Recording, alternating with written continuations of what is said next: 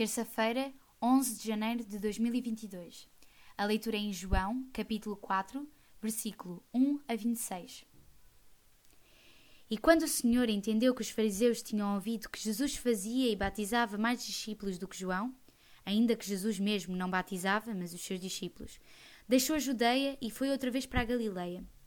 E era-lhe necessário passar por Samaria. Foi, pois, a uma cidade de Samaria, chamada Sicar, junto da herdade que Jacó tinha dado a seu filho José.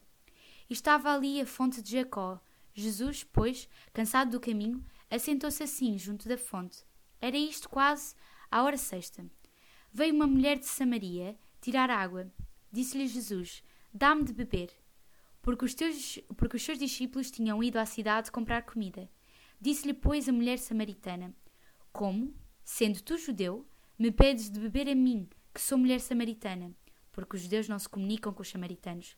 Jesus respondeu e disse-lhe: Se tu conheceras o dom de Deus e quem é o que te diz, Dá-me de beber, tu lhe pedirias, e ele te daria água viva. Disse-lhe a mulher: Senhor, tu não tens com que, que atirar, e o poço é fundo. Onde, pois, tens a água viva? És tu maior do que o nosso pai Jacó, que nos deu o poço, bebendo ele próprio dele e os seus filhos e o seu gado?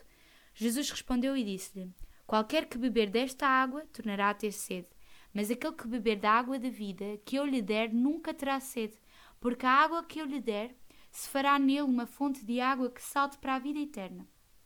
Disse-lhe a mulher: Senhor, dá-me dessa água para que não mais tenha sede e não venha aqui tirá-la. Disse-lhe Jesus: Vai, chama o teu marido e vem cá. A mulher respondeu e disse: Não tenho marido. Disse-lhe Jesus: Disseste bem, não tenho marido, porque tiveste cinco maridos, e o que agora tens não é o teu marido. Isto disseste com verdade. Disse-lhe a mulher: Senhor, Vejo que és profeta.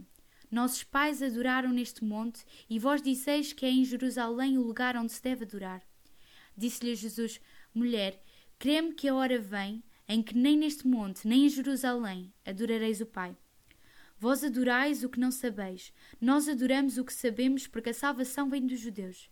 Mas a hora vem, e agora é, em que os verdadeiros adoradores adorarão o Pai em espírito e em verdade, porque o Pai procura a tais que assim o adorem.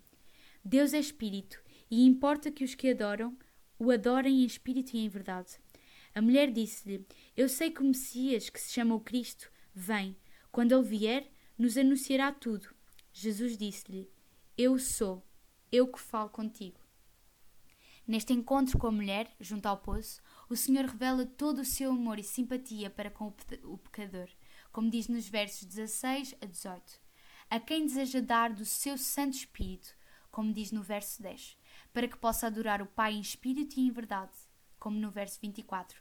Apesar de cansado e sedento, o Senhor Jesus continuou a falar com esta mulher, até se revelar como um Messias prometido, que salva e que redime do pecado. Ainda hoje o Senhor age desta forma com todos os pecadores perdidos com quem se encontra. Se o leitor já teve um encontro com Cristo, louve-o pela sua salvação. O profissional Pão do Céu é apresentado pela União Bíblica de Portugal. A União Bíblica é uma organização cristã internacional e interdenominacional que usa a Bíblia para inspirar crianças, adolescentes e famílias a conhecerem a Deus. Para mais informações, visite o nosso site em uniãobíblica.com.